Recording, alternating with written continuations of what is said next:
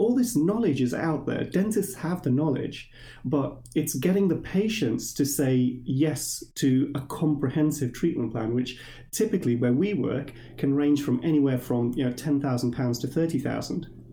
Welcome to the Protrusive Dental Podcast, the forward thinking podcast for dental professionals. Join us as we discuss hot topics in dentistry, clinical tips, continuing education, and adding value to your life and career. With your host, Jaz Gulati.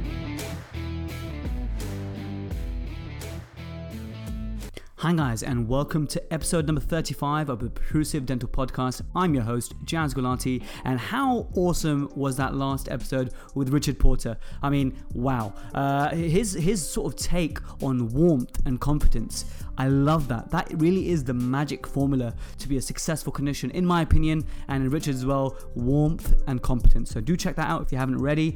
Today is about something a little bit different. It's about case acceptance, specifically in smile design. I've got Dr. Gurs Saimbi, who's just phenomenal. He does so many cosmetic cases, uh, which I love seeing, and he sort of breaks them down. He, he teaches dentists how he, he, he does these, and he, t- he actually teaches patients how he goes about this process, and they find so much value from this. So he's such a great guy to talk about it, and I'm, I'm really excited to share this content with you today.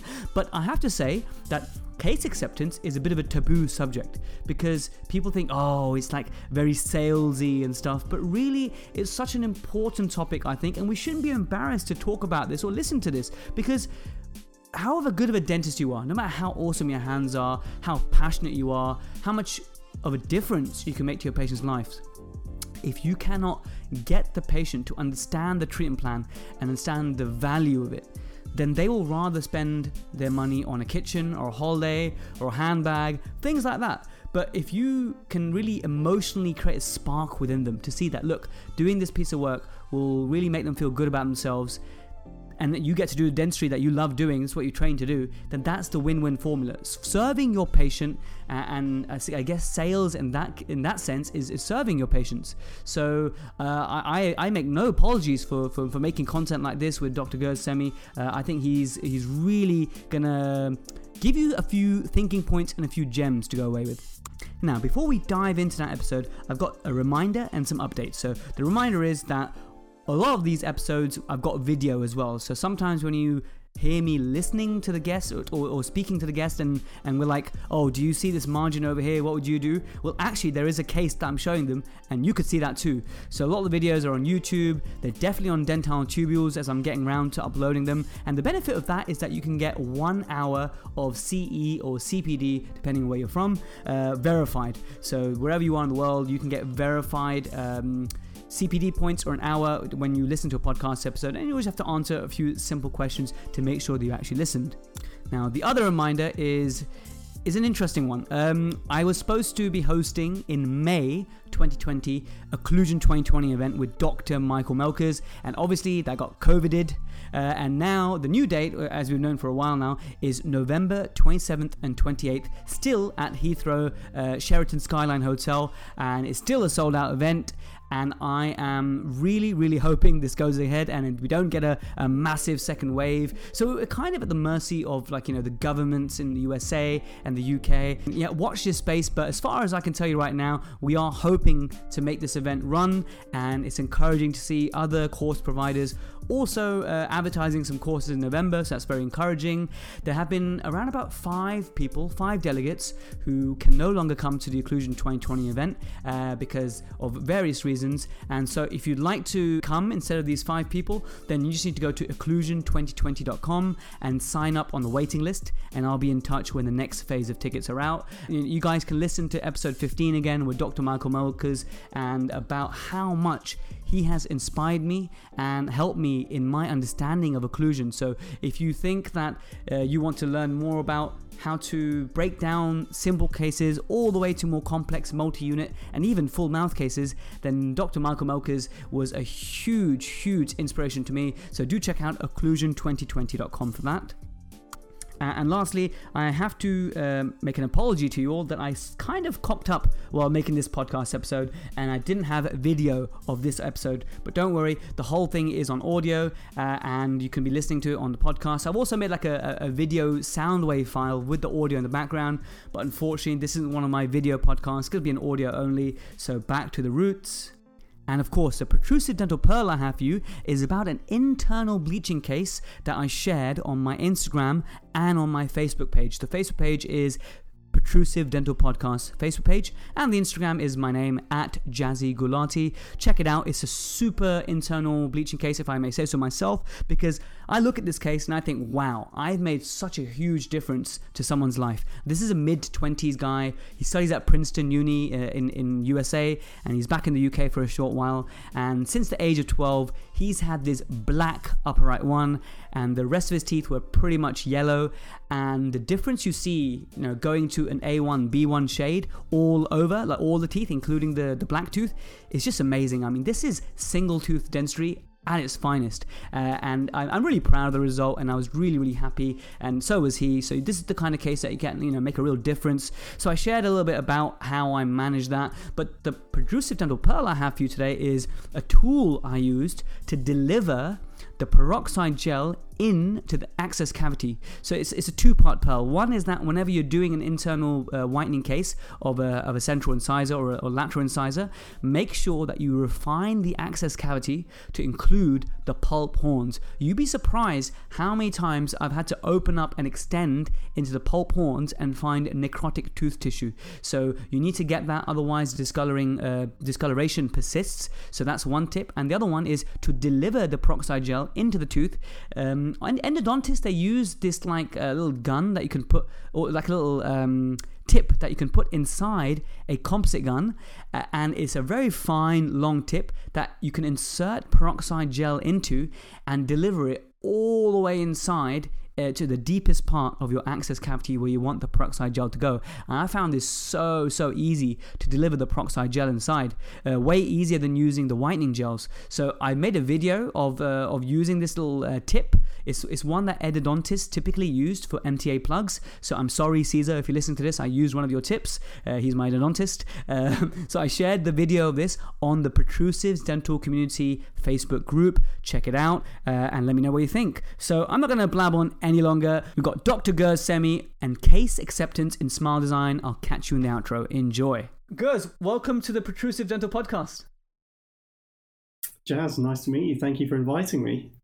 Oh, it's, it's finally good to, to have you on. Uh, I remember meeting you a few years ago at a charity uh, event. It was a BSDO charity event. And even before then, I knew about your online presence. But even since then, I have seen some really amazing video content that you've produced, and you're a very good educator in the in the video content. And recently, uh, you spread you came to mind when people were asking me, Jazz, do you know any resources where I can learn uh, digital dental photography? And your Teachable course came to, to mind straight away, and I shared that, and that's when I reached out to you. So uh, amazing content that you produce.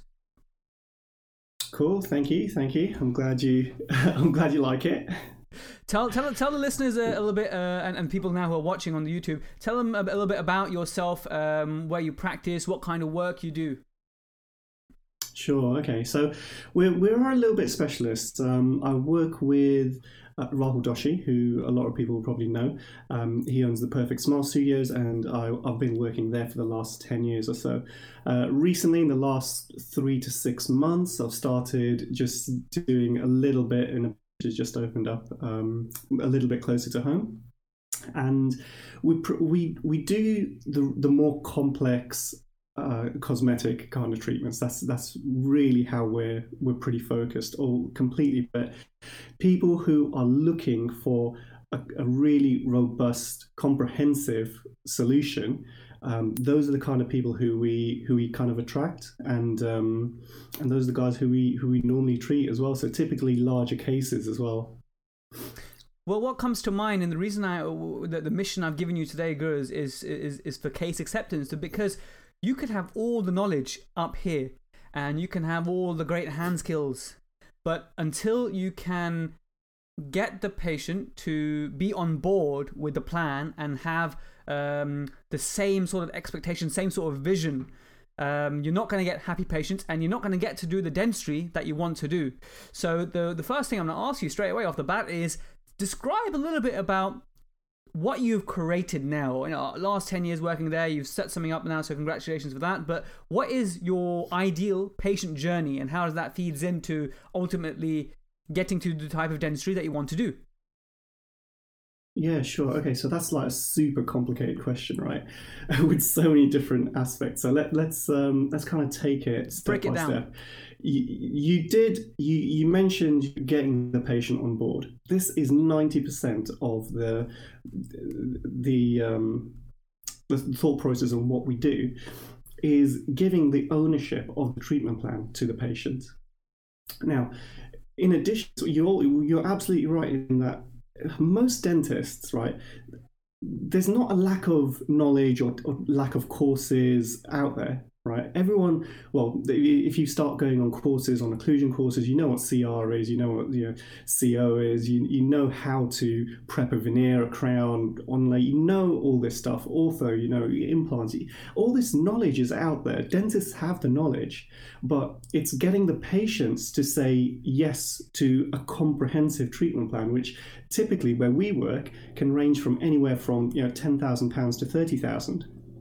And you need to also have the confidence in your own skills that you know how to do this because when you go to all these courses all you get is theoretical knowledge right really. Um, I mean, a lot of you guys will probably know uh, Prem Semi, and sometimes I, I, speak to him and I'm like, dude, you know, you run all these courses, like veneer prep courses and everything, and people get to try out a veneer prep, but the models you guys try out on, they're all like best case scenarios these guys the models don't need veneers. They've already got a perfect smile. So you're learning to do mm. preps on perfect teeth you know things like this. It's not real life. It's when you start taking that theoretical knowledge putting it into real life and honestly you make mistakes as well and learning from the mistakes and it's only through physical practice do you actually get better and better you know?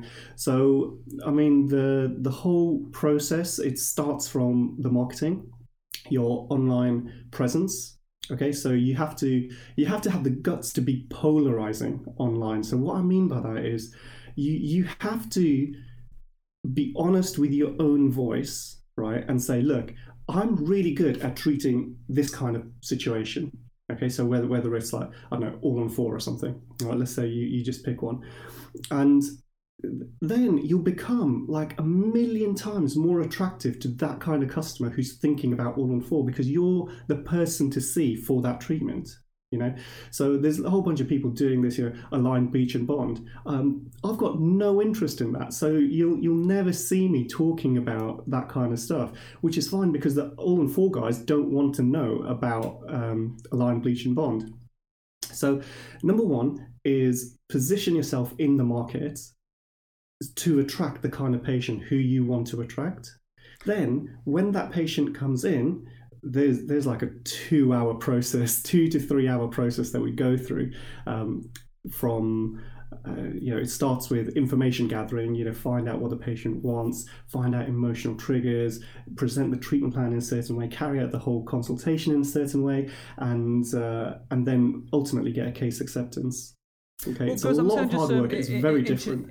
I was going to interject there, yeah, there yeah. for a moment. So you, you talked about um, having that correct online presence to essentially target the right type of patient for the right type of care that you want to deliver. And you, I think you really beautifully described that and to position yourself in, in practice. But you did, you know, something that I think you said, which I think will help a lot of young dentists, is along the way, along the journey, you, you will make a few mistakes here and there. And how can you pick yourself up? So, let's say you're a couple of years qualified and you're trying to be a little bit more uh, ambitious with your treatment because that's where growth happens. If you st stagnate and you don't challenge mm. yourself, you're not going to grow, right? And let's say a couple of mistakes happen, mm. hopefully nothing too big. What mm. advice would you give to that dentist before we then pick up the conversation? So, what what actual advice would you give to that dentist? Because you know that was you some many years ago. That's some of us now. What advice can you give us?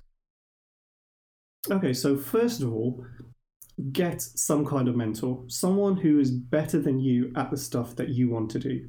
Okay, um, this doesn't necessarily need to be a paid mentoring, but when, when I was young, we, we spent a thousand pounds a month on on mentoring, right? Getting my head straight, and you know, say we did it for a year, so that's what's that, twelve thousand pounds plus that.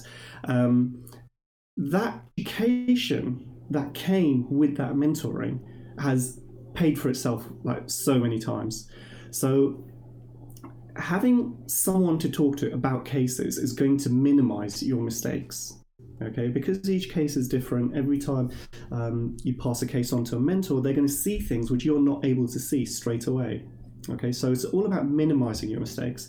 And then be completely upfront and honest with the patient. It's the first smile design you've ever done say hey look you know what this I've been to like a million courses. I know exactly how to do this, but I want to be completely upfront.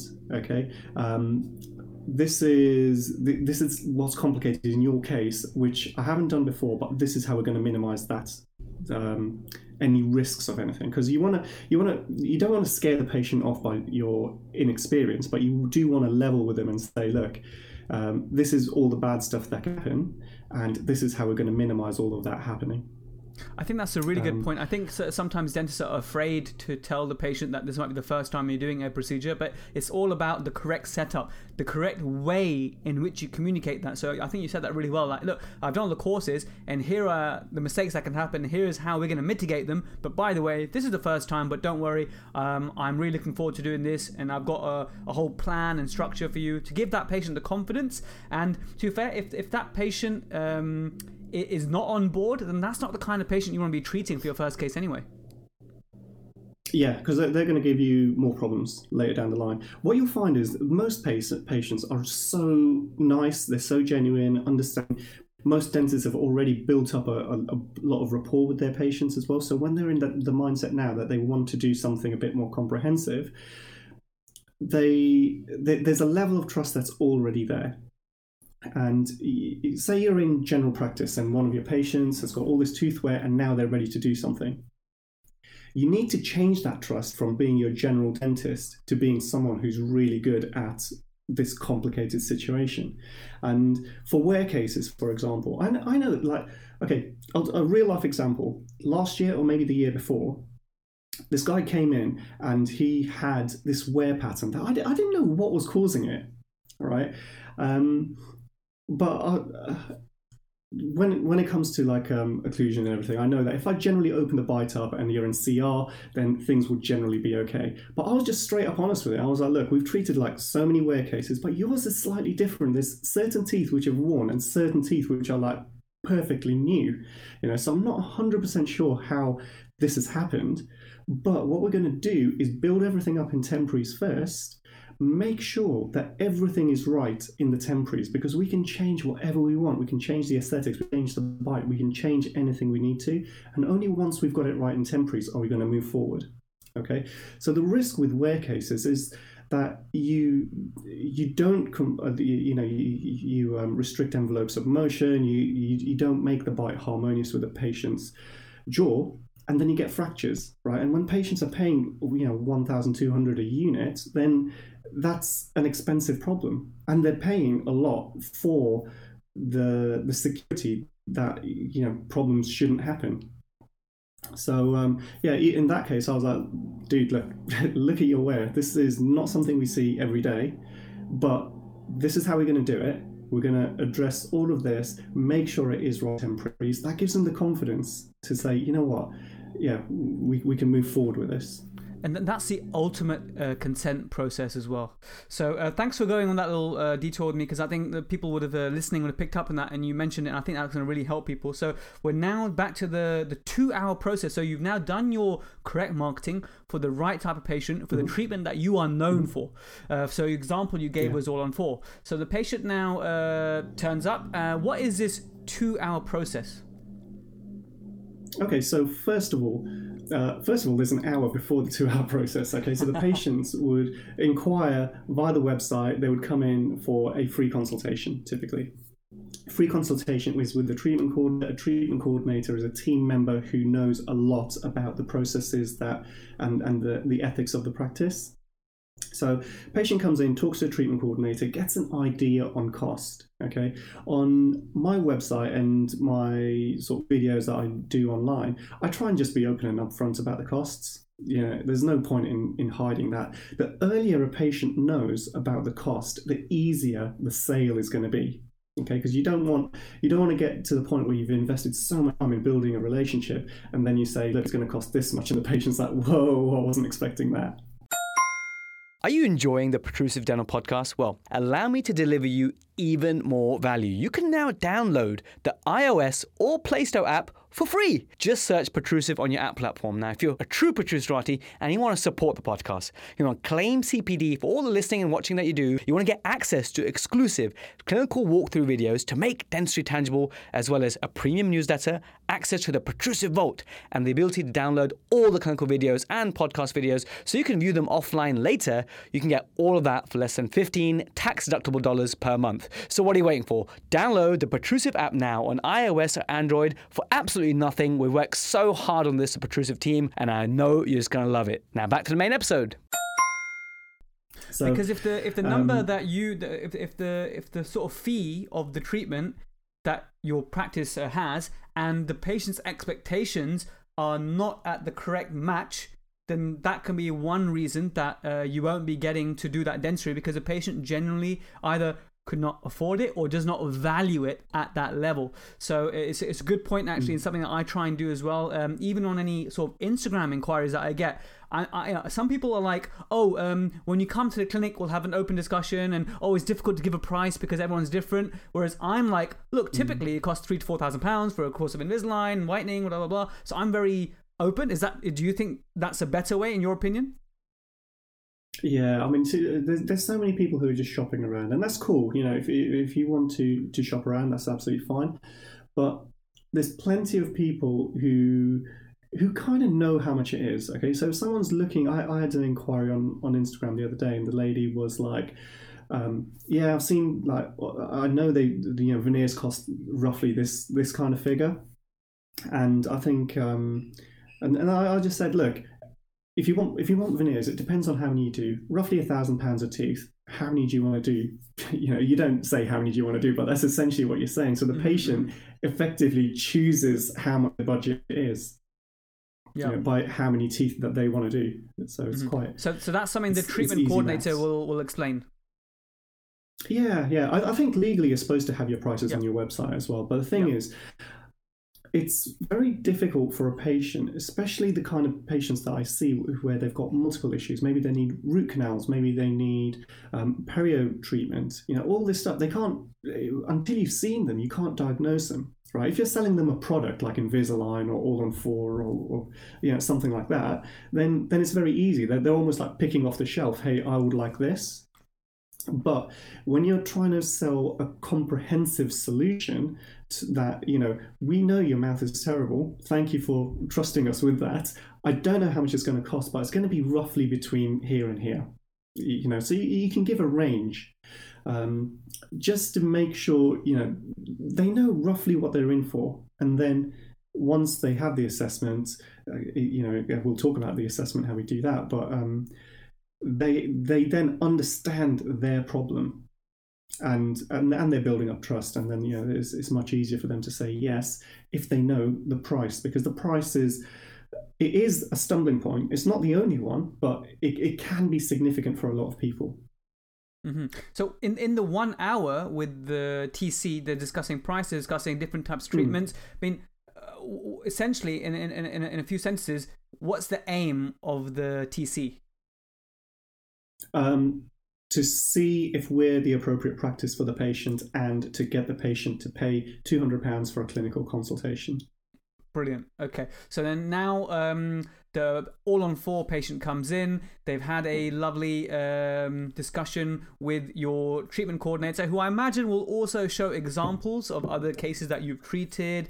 Just answer any queries because you would have trained your uh, treatment coordinator to a high standard, so they can, you know, they can just, you know, off the shoulders give all the answers because they've done it so many times before. And then they're like, you know what, I, I think uh, I'm interested in this. Um, I'd like to go ahead with a, a consultation. And then they pay their £200 and then they'll come back to you on another day. Yeah, typically, yeah. So, uh, Yeah, so- is this the best time to now talk about that appointment? Yeah, well, the next one, the actual clinical consultation. Yep. Yeah, so what you mentioned about the TCO, absolutely right. They need to have all of the information, right? Loads of before and after photos. Um, if they're talking about implants, they need to know the difference between immediates, delayed, advantages, disadvantages, all the like, kind of nitty nitty gritty, because they have to build up a lot of value. Especially, you know, we charge two hundred pounds for the consult. That's a that's a lot compared to a lot of other practices. So, again, they need to be able to build up enough value to sell the £200 assessment. So, once they've done that, the patient comes in. Um, Just a quick question. Is your is your seen- TCO Yeah, yeah, taking for is your, is your TCO taking photos for you? no, this happens at this appointment. Okay, so you don't have Yeah, any so- photos uh, to go by. No, Okay. it's a bit hit and miss. because It's very Yeah. difficult bringing the photo element into the TCO because, especially if there's limited number of cameras in the practice, I think the practice has maybe two cameras. Uh, Okay. Two of the clinicians, me, Sam, we have our own cameras, so it's it's just a logistical thing. You know, um, if the photos are taken at that TCO appointment, because remember, some of the people who come in for TCOs won't go ahead with a full assessment. They'll realise that maybe we're not the right people. They may, you know, for whatever reason. So dedicating a camera to them is a little bit tricky. Sure. So when they come in for a clinical consultation, that's when the photos happen. So the first half an hour of the clinical consultation, I'm either seeing someone in a different room for just a small appointment or review, something like that, um, or this is really important, I'll be chilling out upstairs with a coffee. Okay, mm-hmm. because getting your mindset in a calm and positive way right before that new patient consultation is really important all right? The vibes you give off in those first three seconds that's make or break really. So while i'm chilling out my nurse or someone is taking photos and quite often, especially if we're looking for implants or a comprehensive treatment plan, which we know from the TCO cons, the we'll have an OPG taken as well. Okay, all of these things are printed out, two copies of each photo, and uh, and a Sharpies pen. Okay, that Sharpies pen is the practice's best sales tool. Okay, a little two pound pen or whatever it is. Um, you can do it with you know iPad Pros or, or touch screens and, and stuff like that. A little bit flash, but to be honest, I like the rawness of uh, of pen and paper. So if you want to interrupt me at any point, do it, okay? Because I will just talk about this process. No, I So, like I like it. I. I, I think it's so so. Um, so it's back to the roots, you know, pen and paper, the feeling, and the patients that are in front of you. I, I like where this is going. Yeah, absolutely. So um, I know what the patient's in for. I've got the TCO notes. I know a little bit of history. The, the nurse will bring me up the photos before I see the patient. So I've got a bit of an idea on what's going on. How many And minutes have elapsed between uh, the nurse? Uh, how long does it take your nurse or hour. nurses to do all that? You know, the OPG, Hmm. the photos, the chit chat. About half an hour Thirty minutes. on Okay. average. Yeah. Cool. So you've so got the photos. Then, Mhm. then they'll call me down, and let's say the patient's name is John. Um, get your mindset in the right way before you go into the room. Okay, head up, positive tone of voice. Go in. Hi, John. How you doing? My name's Gurs. I'm going to help you today. Okay, that's it. Shake their hand, and that that's really important because you need to portray confidence. You're this is this is like a, a show. Okay, this is a theatre production. You're you're the star role here, so you got you got to make a little bit of an entrance. Um, and then I come the way our surgery is set up. I have to walk around the, the patient and sit down in, on my side, and even the angle at which my chair is at the beginning of the consultation and at the end of the consultation is stuff that I've already thought about. Okay, so I'll sit down. Uh, the patient and I'll be like, "Hey, John, yeah, thanks for coming in today. I've read all your notes. You came in to see Naomi the other day, and you know I've got a whole bunch of photos as well and X-rays. I kind of know why you're here, but is it okay if you just tell me your whole story in your own words? Okay, and and then you listen. All right." Um, that is my standard line and my standard entrance for every single consultation. right? It doesn't matter what, what they're in for. I just want to hear their story now. But you want to also acknowledge that they've told their story before. And the last thing you want to do is annoy them. Um, you, you probably um, called a bank or something and you get passed from person to person to person. And Absolutely. each time they don't know what the first person's, the message hasn't been passed on. That's super frustrating, right? So you acknowledge that they have told the story, but you want to hear it again. Okay. Okay. So this bit takes up almost 15 to 20 minutes of them telling me the story again. Okay? Wow. And it's really important the way that that, that we listen as well. It's it's we use processes called active listening. So I don't know if you've covered this in, in other podcasts as well. It's um We, we you- haven't. No, please tell us about active listening. Yeah. Um, I mean, I, I- I feel as though I've, I've done a bit of this, but some of those people who may be listening uh, between passive, active, what the difference is, please, please tell my listeners. So you want to keep the conversation going, but you want the patient to to know that you're listening, and you want the patient to also know that you care, right? And the way you do this, when the patient is telling you a story, you don't you don't interrupt them, okay? But you do make kind of noises like, mm, yeah, oh yeah, totally agree, you know, just stuff like that to keep the conversation flowing. It also shows the patient that you are you are listening. Um, the key points in the conversation is always going to be a couple. You, you just repeat back to them what they've just said.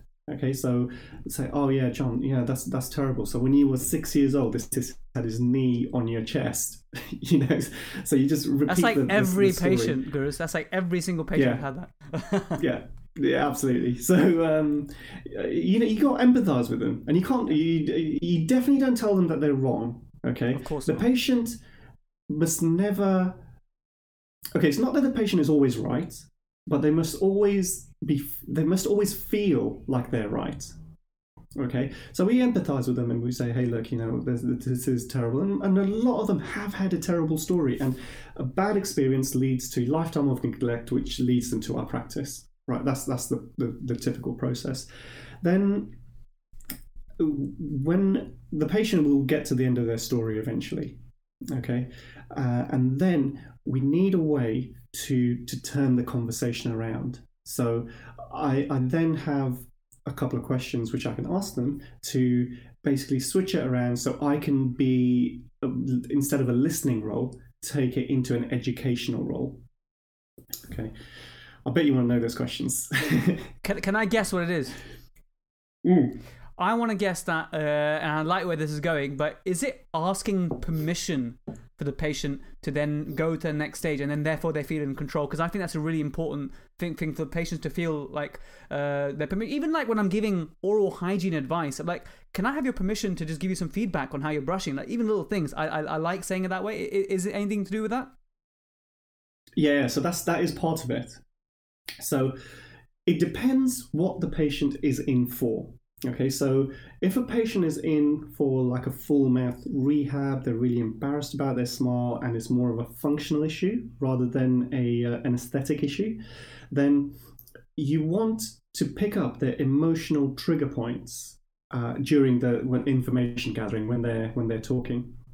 So let's say the uh, the thing was, look, I've lost so many back teeth that I I can't eat properly with this crappy old denture that I've got, and I, I can't even go out for dinner. Okay, so then you know that's their emotional trigger point. That's their end goal. Their end goal isn't a perfect set of teeth to look amazing in the mirror. They just want to be able to go out. Okay, these, these are the results of the treatments that you can provide. So, what you can do is okay, look, John. So, um, I think I know a couple of ways in which we've helped a whole bunch of people in a similar situation, like yourself, um, to be able to have a good solid set of teeth so they can go out to eat whatever they want. Okay, do you mind if I just show you a couple of these now? So that's the do you mind bit. That's that's get, getting the permission, but sort of prepping up to that question is, hey, look, we've seen your situation before. I know a couple of ways to fix it. Do you mind if I just show you those now? They'll always say yes, right? And then I, I, call this a control question because it switches the control of the conversation to to the clinician now, and this is the moment to shine. So you're not selling at all. It's it's really like you've got option one, option two, option three, whatever. You know, these are the different pros and cons of all of these, and um, this is the rough, you know, the kind of price points in which we don't overcomplicate things as well. You know, when it comes to full arch implant cases, there's probably about 20 different ways that you can restore it, different materials, different um, sort of immediate, delayed, all this kind of stuff. Just keep it really simple.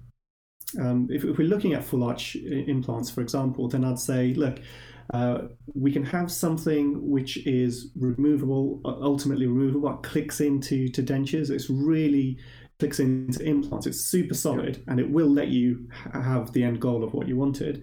Um, but some people don't like the fact it's it's removable. So we got a fixed one. Okay, so you're giving you're, you're saying, do you want something fixed or semi-fixed? You know what what would be better for you, and then you can go into more detail on the fixed solutions or the semi-fixed solutions.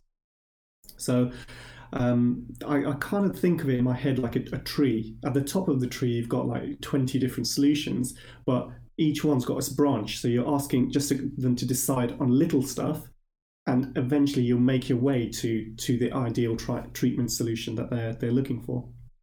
That, that's a, a good point. I think one uh, one thing that people dentists and this is not just young dentists, because this is um, all dentists at some point struggle with in communicating is that the whole satisfying the GDC about has every single option being explained. But my argument for that is yeah. if a patient has come to you, for example, and they're missing an upper premolar, for example, and they want to have that replaced, and their presenting complaint is, you know, I really, when I smile on the side, I get really embarrassed. I really want this tooth replaced, okay? Yet, what you, what, what you find in every single treatment plan is do nothing. A, do nothing that is a completely mm. inappropriate plan. That yes, they should know that. Yeah, you know, you, technically you can have nothing, but that's not why they're here today. In the same vein, because that's a very simple example. What you're describing usually is very complex dentistry, but there are some things which based on the story they've given you, you know that they're not going to, a denture will not be appropriate for this person because they want a more fixed solution. So automatically it whittles mm-hmm. away these choices. So you don't have to explain the 732 combinations. You you listen to the patient, mm. you funnel out what they want, and you describe the things that are most appropriate for that patient in, their, in terms of their goals and what's biologically possible, I suppose. And I think I just wanted to say that point because I think people get hung up on explaining every single damn option.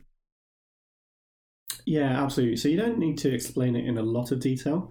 So I do always mention it. I'll be like, look, hey, number one, you could have a denture. I know you're going to say no, but you can have it, right? And so that's, that's it. You move on. Again, you move on. It brings uh, saying something like that also brings a bit of humor and lightheartedness to the con- the whole consultation. Okay, this you got to try so hard to make this consultation as comfortable to the patient essentially when in communication is depending on what kind of book you're reading, you can split the brain up into two main bits the emotional brain and the logical brain. Okay, we have to please the emotional brain first in order to even talk to the logical brain, which is going to make the end decision. So, making them feel good, getting them a cup of tea, getting them uh, the, the room at the right temperature, you know the, the team members asking how their day was you know was it okay getting there all, all this kind of stuff making them feel at home really important in getting that ultimate case acceptance. If the if the patient doesn't like you as a clinician, okay, um, say you're you're scruffy, you walk into the room, and your shirt's half half tucked out, right, uh, and you smell of fags or something like that. You know, mm-hmm. they might th- you might be working in the best practice in the world, you might have the best team in the world, but you're not the right person for them. They're going to choose that, so they're going to go somewhere else everything from the practice to the team to the treatment plan that you present all has to work for that patient right? So you you can't overemphasize on the treatment plan thinking you know what? This is the best option for you. Everything matters right? We're looking at case acceptance. We're not looking at um, what dentists are generally looking at which is just the treatment plan right? We're, yeah. we're really treating the patient as a human so uh, yeah, I kind of meandered off a little bit on that no, one. no, no. This is all very, very good, good information. So you you you've asked the sort of um, control question uh, about you know whether they want something fixed or semi-fixed, and then you you were down that decision tree. Uh, and then I started talking about the fact that you know not, you don't you know you have to be careful in how you explain things because there's a million ways to do it. it. Has to be appropriate for the patient. Mm. Uh, so the, the, let's say the patient's then said okay, and they've taken you down the road that this is the treatment they want. How does it continue from there? Okay, before I go into that one, let me just yep. show you the other um, control question, which is for aesthetics. It's got a similar pattern, but the guys in for aesthetics, their emotional trigger points are slightly different. And you need to switch the conversation to show that you know everything about smile design. Okay, um, because if you're just talking about smile design, they're going to be like, what's, what's, this guy talking about? This is not appropriate." So um, the the way I do that, we've listened to the patient and we've um, we've done all our active listening. So it's, hey, look, John. So I know that we can make your smile look amazing. Okay, that's the first thing. Just build up the, the confidence, um, and hopefully the patient said, "I want my smile to be amazing." So you pick that emotional hot trigger and you say it there. Um, just like all the photos you see in the waiting room, you know, every single smile we've done every single one of those, and there's a certain process that we go through when we're starting to design a smile. Do you want me to show you a couple of these things now? Okay, so again, it's that. It, understand the emotional trigger point, say that you can satisfy that emotional trigger point, and can I show you how we do this? Okay, and sometimes I share this on my Instagram. It's those pictures where you you, you know you got the smile photo and you've drawn over the, the that smile photo with the perfect smile, and even that is so rehearsed that there's certain principles of smile design. I mean, I don't go over, what was it, 20, 30, 40 principles. There's no point in going over all of them, but you want to do the most appropriate ones and suddenly end up with this nice smile on this photo. And the patient is thinking, I could have that. And I want him to do it because he kind of knows what makes a perfect smile. So this is with your sharpie so, uh, on their uh, on their just a maximum smile photo on the e on the e photo, or is it on the um, lip at rest? No, we just have well? a smile and smile retracted. Okay. No, it's uh, just smile and smile retracted. Those are the two key photos for this stage. And if the patient goes ahead with treatment, I'll normally just take a full series. Mm-hmm. Um, but we, we, we check things like the E, um, lips at rest, and all, all of those kind of stuff, F and V sounds, all of that during the clinical part of this assessment. Okay. By the way, that clinical part of this assessment is a maximum of 10 minutes. Yeah. So, uh, whereas most dentists, you know, they, they, that is the bulk, that's the least important bit of this assessment. It's very interesting. So, where, where does it go from? I'm, I'm very intrigued in terms of the, the, the, the sort of process, because it's what about. It's about the right process. And the, the theme so far I'm hearing is that yes, it matters what you say, but not as much as how you, because the patient will never forget how they felt when they're with you. So that's mm, a, mm, a, message mm. that I'm hearing from you about how the patient generally feels about the environment they're in, also what you're making them feel about potential treatment. Yeah. So when you're talking about treatments, you want you want to be energetic and enthusiastic about it because this is a big deal for the patients right? You, you can't be like, yeah, we could do some veneers. Hmm. you know, you can't be like logical. And if you're excited for the patient and you can see that transformation in your head before it's even happened, and you really want the patient to go ahead because it's going to completely change their life, you know, let that emotion be seen to the patient. Um, again, it, it helps them but to be honest, that bit comes a little bit with confidence when you've done a couple of cases and you can truly see what can be done, um, then then it, it, becomes easier and easier. The more you do, the easier it becomes, right? That's right, and the, the, the, yeah, the more experience you get, the more people's lives you influence, the more confidence you get to to influence other people's lives in that way. Mm. So, the, I mean, the next stage is we've taken control. We've done a bit of education. We also want the patient to be clear on costs at this stage. So, if it's a veneer case, I'll ask um, so when you came in to see the treatment coordinator, did they go over the kind of costs for for this kind of stuff? And typically they'll be like, yeah, um, they did. So I'll just reiterate. I'll be like, okay, look, if we're looking at veneers, it's just over a thousand pounds each. So if you have four veneers, it's going to be between four and six thousand. If you have eight veneers, somewhere between eight and eleven thousand, something like that. So they've got a rough idea in their head how much this plan is going to cost them. Okay, with implants, it's slightly trickier because although an implant is say three thousand pounds, if it's a, a, single front tooth, you then have to build in value of the, you know the, sometimes there's a root there so we have to take the root out and then we've got to use guided surgery to place the implant we've got to make a good temporary. We then have to come back and the type of implant we use all of this stuff you know typically adds up somewhere between uh, around 4000 four, between four four and a half thousand something like that which is a big difference from 3000 right? So now we have to also build in value for the kind of treatments which we do so at this stage, I'm probably about 45 minutes into the the whole consultation. So We've started talking about costs here, and um, let's say let's say we're talking about guided surgery. I'll, I will literally take five to seven minutes explaining to the patient what guided surgery is, right, and why it's such a cool thing. Um, how we take digital X-rays of a, a three-dimensional X-ray, their scan, plus the, the, an oral scan. We merge them together. We plan the implant treatment on a computer, and we have this really cool guide made, 3D printed, which will help us precision get this implant in exactly the right place, right? And which, we've got examples of all of these things to show them. Yeah, so are you showing them so all these things? We've almost always yeah, we've almost always got a guide, right? Some patient's guide is in in the back uh, background. Um, you can. It would be good to have visuals of this stuff uh, readily available. Most patients have seen an X-ray, so seeing a 3D X-ray doesn't really change stuff. It's, you know for them to see the difference between a 2D and a 3D isn't a isn't a big thing. Um, even the the scans they've had impressions, so I think I don't actually use visuals, and I think maybe the case acceptance might be higher if I did, but it's not bad not using the visuals because yeah. I think I get away with a lot of it because of um, the energy and the confidence. Yeah, so it's, it's, about you. The, the you know, it's thing. about you. Yeah, yeah. So, um, okay. so you now explained yeah, so about the procedure. You, you gotta, Mm. So again, you, you're going to have to differentiate yourself from every other dentist out there. So assume the patient's been to like five other consultations, right? And typically they have, and we're not the cheapest. So why do they pick us rather than all the other people? Well, one, we've spent a lot more time with them, um, so we've got more of a rapport with the patient.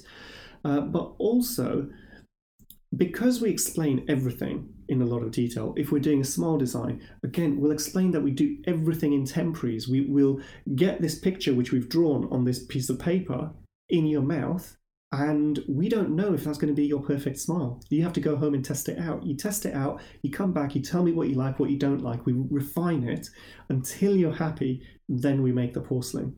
Okay, so again, what that's doing is that's eliminating risk. Mm-hmm. Okay, so there's always an element of risk in a treatment plan, right? Um, things could always go wrong. But what are you doing to eliminate risk? Okay, so again, it's showing that you care, showing that your practice has procedures to to to minimize risk, and acknowledging that these risks are there.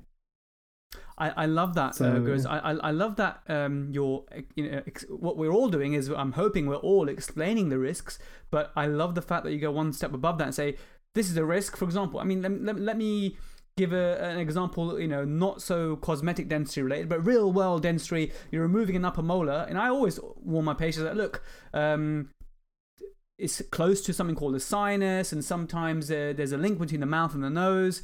But then just that one extra sentence, but, but don't worry. The gentle way that we're going to um, uh, do the cutting of the teeth, and the roots, will mean, mean that it's going to be as gentle as possible. Uh, and then we can stitch it up if needs be, and we'll give you all the care you need. Just that reassurance, for example, can, can make a world of difference. Mm. So I really like that. Also, especially for like implant stuff, I'll always once you know the, the clinical consultation or this chat bit is coming to a close, I'll be like, okay, look, I've told you all the really cool things that can happen here. Do you want me to try and talk you out of this right now? Okay, so again, just lightening the whole thing up. Um, but like it's at that point I do I honestly say I'm going to try and talk you out of this. Right here are all the bad things that can happen. Okay, and with implants, we've got a policy that once we agree on a plan, we're going to cost. No matter what complication happens, we're going to sort that out free of charge.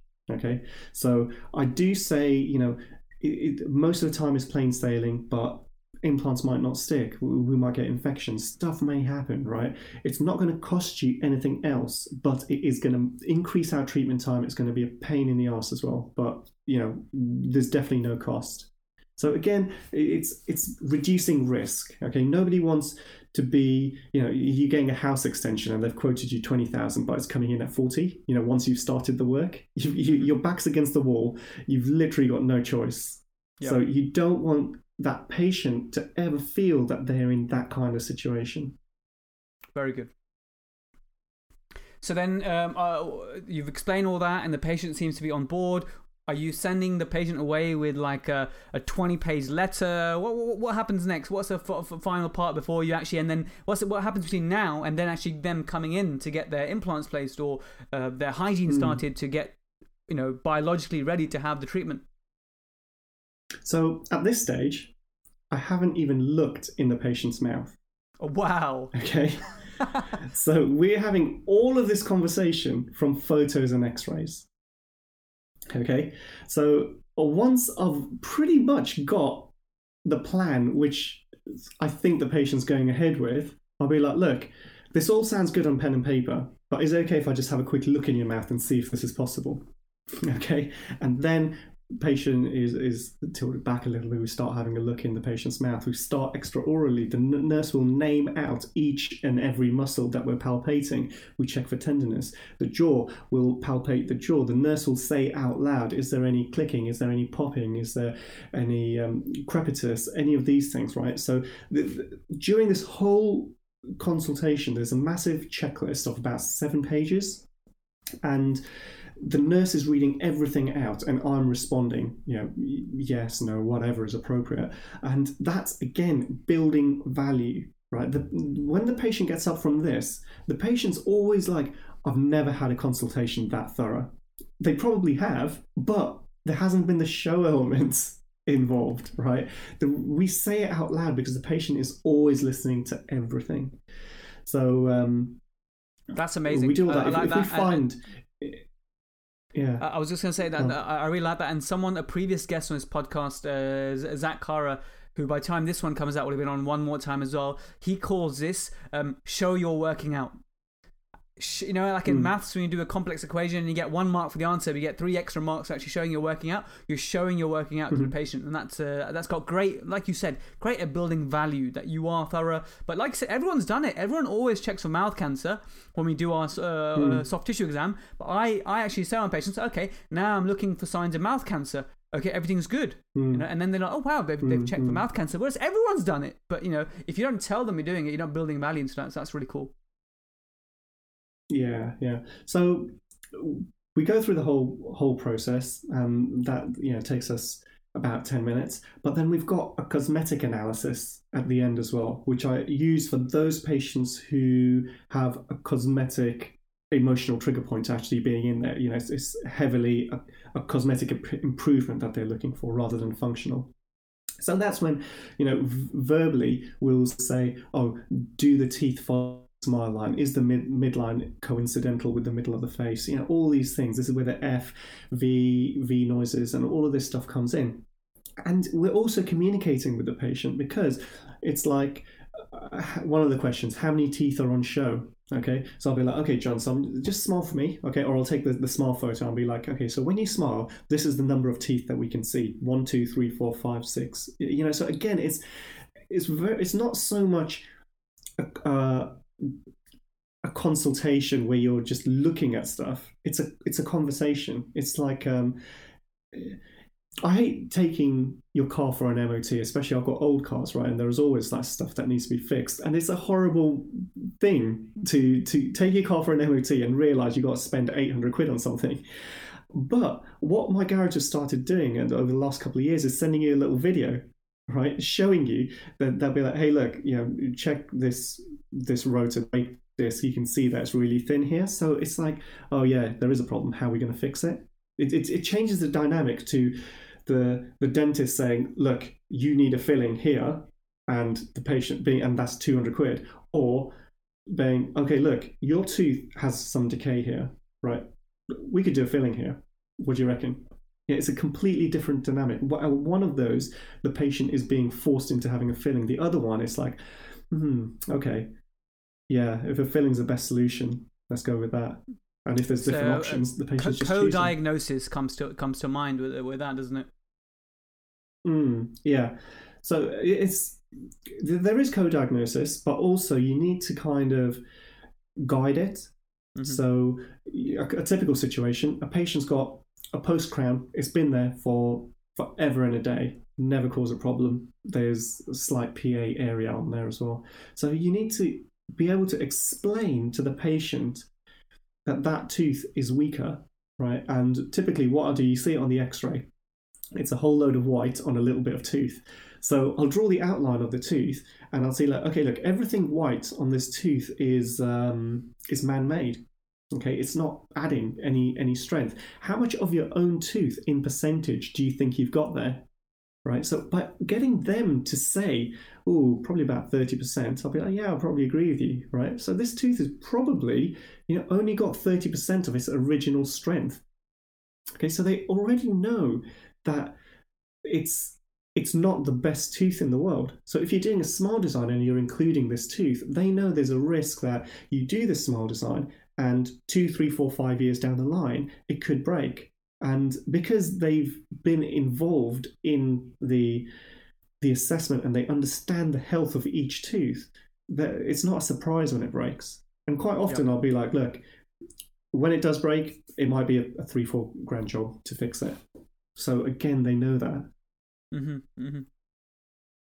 It's like when the suspension breaks on my car, I know it's a thousand pound job because my garage has told me. so you like your you like your car and MOT analogies, don't you? oh, May, if you have old cars, it's, it's a stress.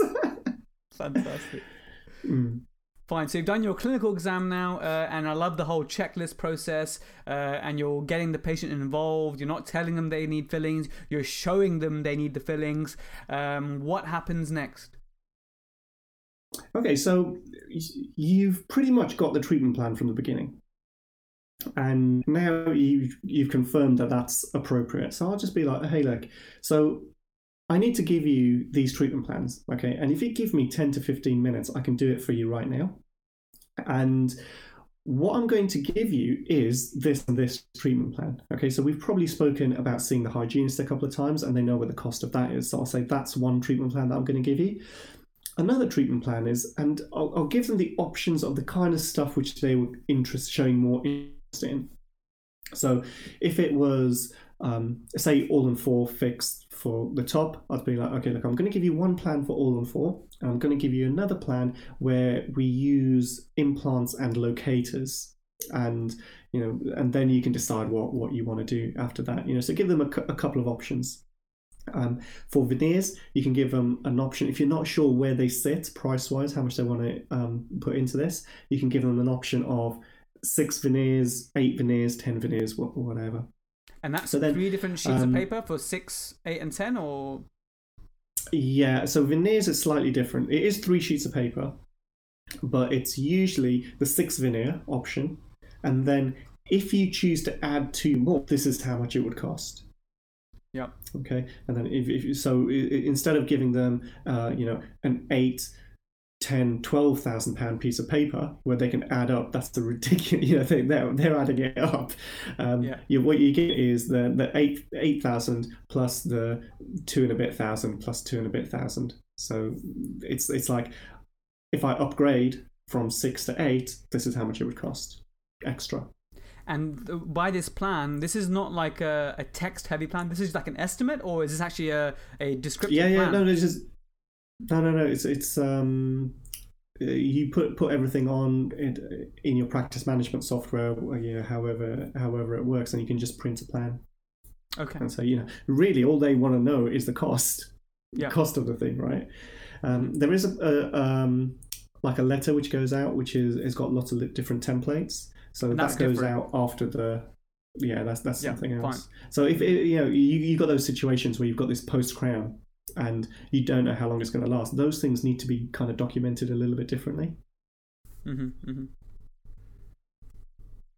Fine. So you, are going to give them some time. So uh, what, what, it, what it sounds like is they go away with this, these um, mm. estimates like of, of, plans in their hand, and then you're also going to follow up with a, a more comprehensive written plan, explain the risks that are relevant to that specific patient.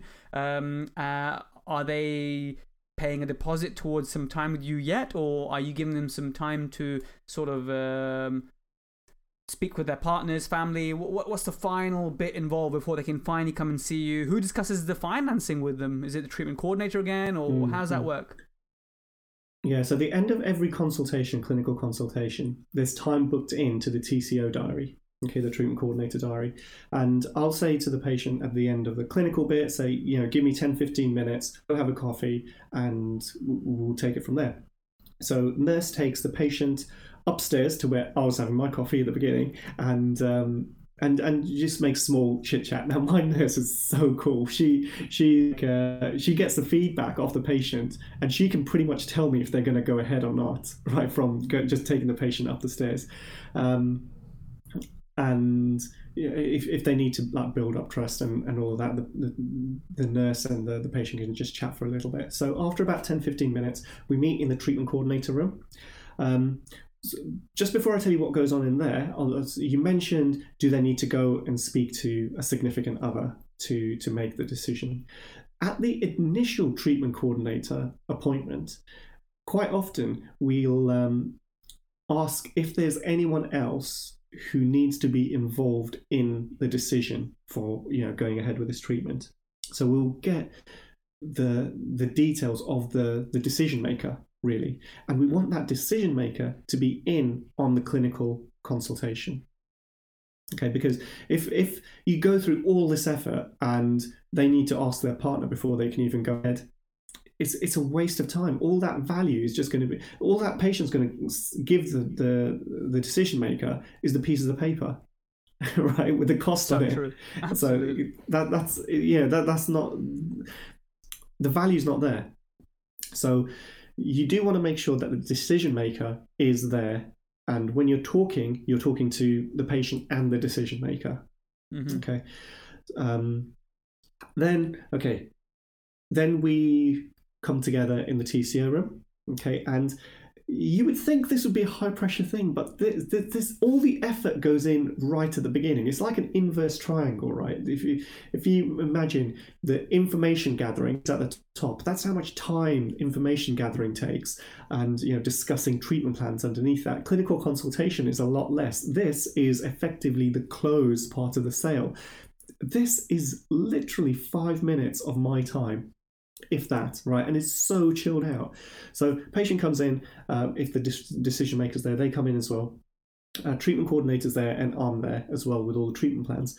Uh, we'll, we'll, show them the, the treatment plans. I'll be like, hey, John, look, to before into this, you know, did you have any questions while you're upstairs? And typically the answer is no, I was just checking my emails. Okay, so that's a good answer because if they if every single a question has been answered in your clinical consultation, they've got nothing to think about. They're thinking about something else, right? Yep. At their visit to a dentist, which is normally a high stress situation for them. Mm-hmm. So we've taken them from typically if they're stressed out about going to the dentist, we, have taken them from a, a highly stressed mind to a much calmer frame of mind.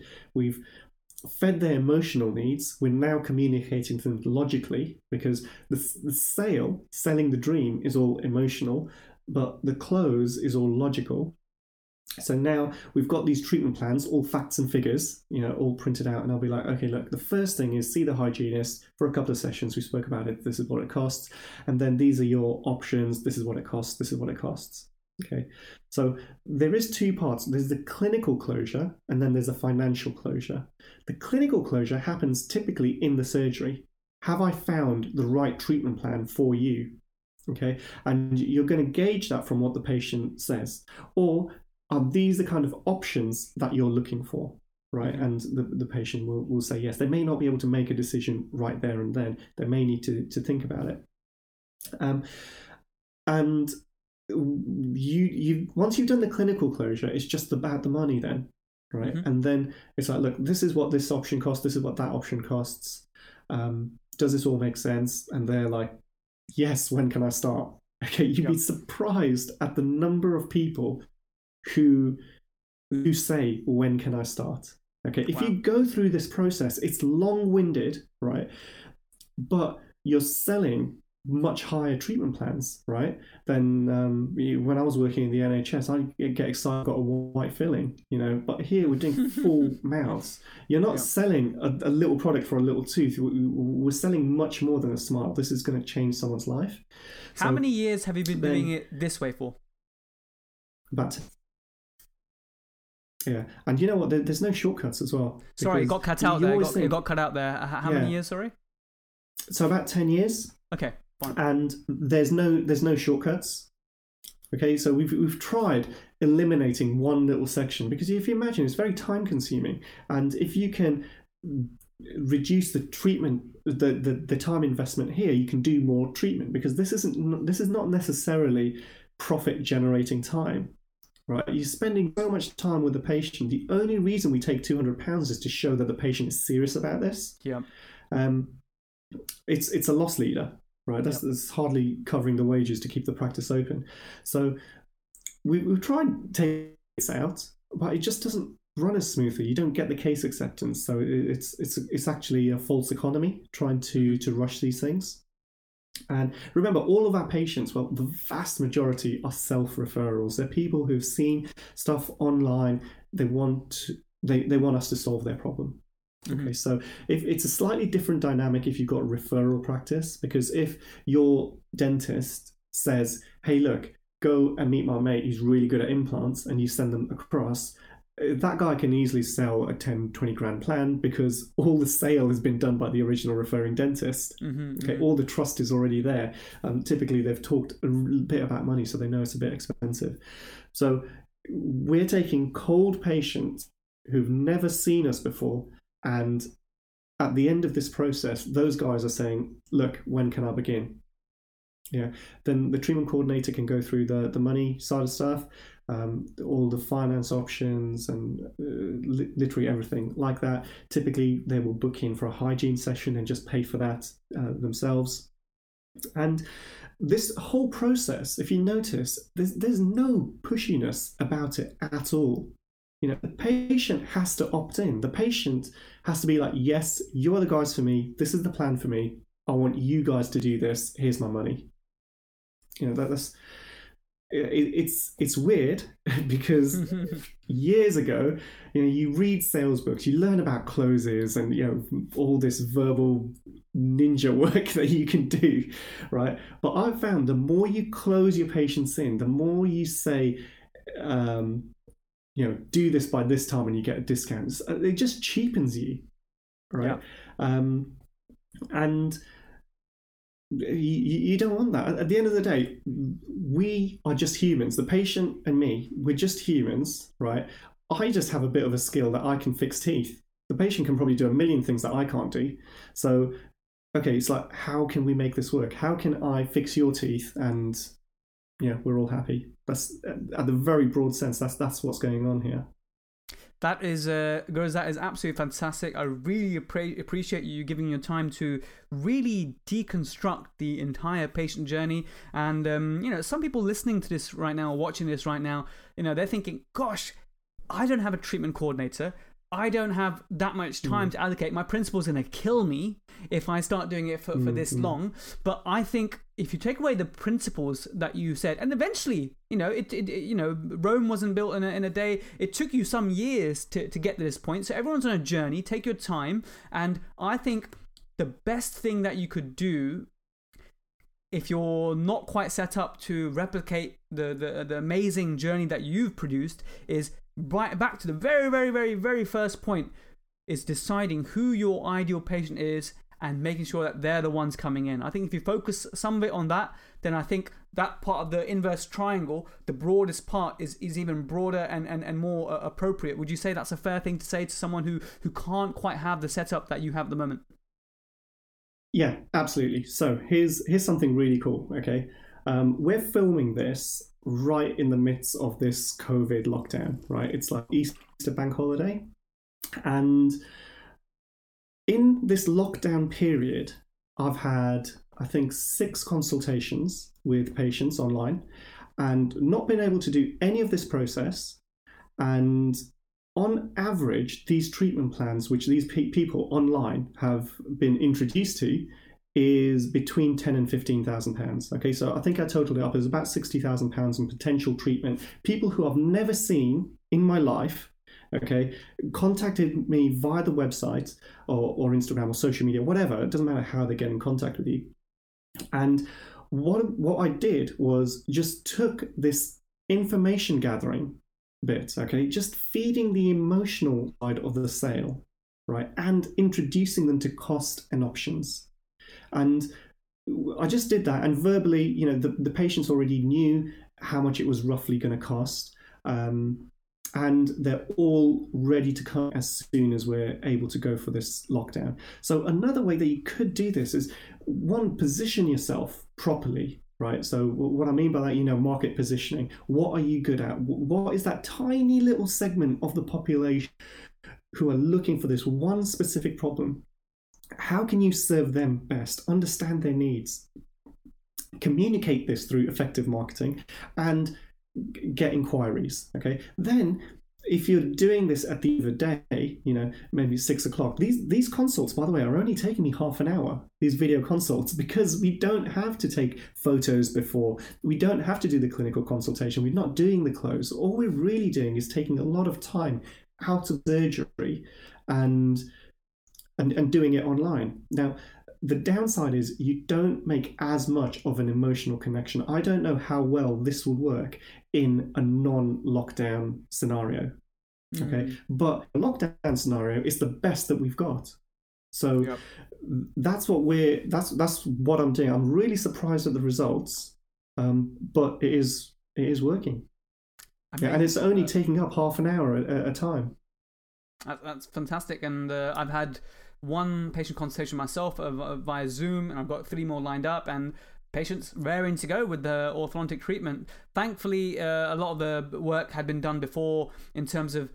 And, and the next point I want to make is that, you know, you need to have your entire team on board as well. So you can't do the kind of stuff that you're doing if you haven't got the, the right receptionist, the right nurse. Everyone needs to be in on it, from from the person who's reading out your checklist to the the warm and friendly environment that's created by a receptionist. So it's a gen, generally a, a team effort. I think it's fair to say as well. Absolutely, absolutely. So you can do that if you're an associate, right?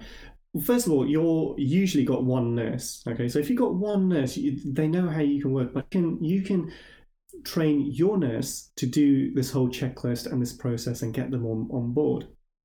And also, people think that leadership in a practice is top down. Okay, so practice owner uh, will te- will lead everyone else, but there's upward leadership as well. Okay, so upward leadership is when the associate can actually go to to the practice owner and say, "Hey, look, you know, I want to try and put this, and it's it's going to generate you, you know, X amount more potentially, but I need six months to try and implement this. You know, is that cool?" So you effectively had to sell the idea to your practice owner right? Um, taking into account their possible hesitations in terms of lost clinical time, that you know, how are we going to catch up on those UDAs, you know, all that mm-hmm. stuff. So um, yeah, I, I love that. Le- leading from the bottom, bottom is uh, leadership. Massive. Absolutely, that's fantastic, Gurs. That is uh, so many fantastic gems there that you've uh, given us. I really appreciate it. Uh, thank you so much for for coming on. Um, for those who want to be able to uh, learn more from you, please do send me your uh, website link so that they can get in touch. Because um, I know you run the, mm. the, the, the, photography course online, which people have been signing up to, which is uh, amazing. If you've got any more resources, I'd love to send them to everyone. Please send them to me. Uh, and it's been really, really nice chatting to you today. Cool. Shall I tell you what what we've got going on? Okay, so please, please. Uh, all this period of time, we've I've been working on basically there's everything I've told you now, right?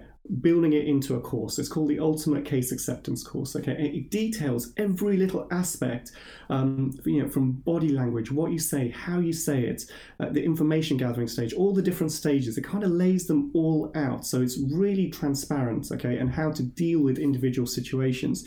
We've got a an online course on on, on occlusion. Okay, understanding the basics of occlusion, how we we take a very complicated case, turn it into a simple case. We've got the photography. We've got uh, restoring dental implants, and I'm sure there's like one or two other little mini courses that we've got going on as well.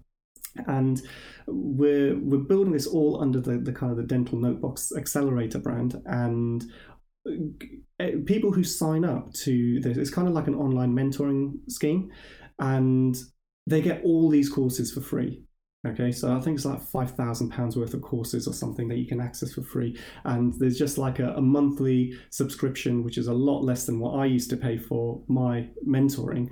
But it's getting to the stage where where I'm at now wasn't about the knowledge. We covered this right at the beginning. It wasn't about the the knowledge, but it's about the practice and constant refinements and improvements that you're going to make. And it's a lot easier to to get to where you want to be if you've got someone helping you and who has done it themselves. So um, I'll give you the links to to all this stuff, and uh, and you, please you do. I'd, I'd love to check it out. Thank you, thank you so much. That sounds really, really, really fantastic. Uh, all those little things, and also going into deep. I mean, you gave so much value in this episode, but to go in even deeper, uh, uh as well as the whole implant side and occlusion, that sounds uh, really, really awesome. Thank you so much, uh, guys. Have a, a, lovely time with in the remainder of this uh, lockdown. Take care, stay safe, and it's a great. It's been great having you on the show today. You too. Thanks for having me. Thanks. It was really great. So there we have it, guys. I really hope you enjoyed that episode. And as always, thank you so much for listening all the way to the end. If you found value from this episode, if you came away energized from this episode and looking forward to to writing some notes and listening to this episode again just to get full value from it please let me know and please leave a review uh, on the uh, the platform where you listen be it uh, iTunes or wherever because that's how my podcast can grow and then I can attract uh, other guests. Like, you know, my dream is to get Pascal Mon- Magne on this uh, podcast one day, and he ain't gonna do it unless there's a load of five stars on the podcast reviews. So please do be kind enough to, to, to leave your comments. I'd really appreciate it.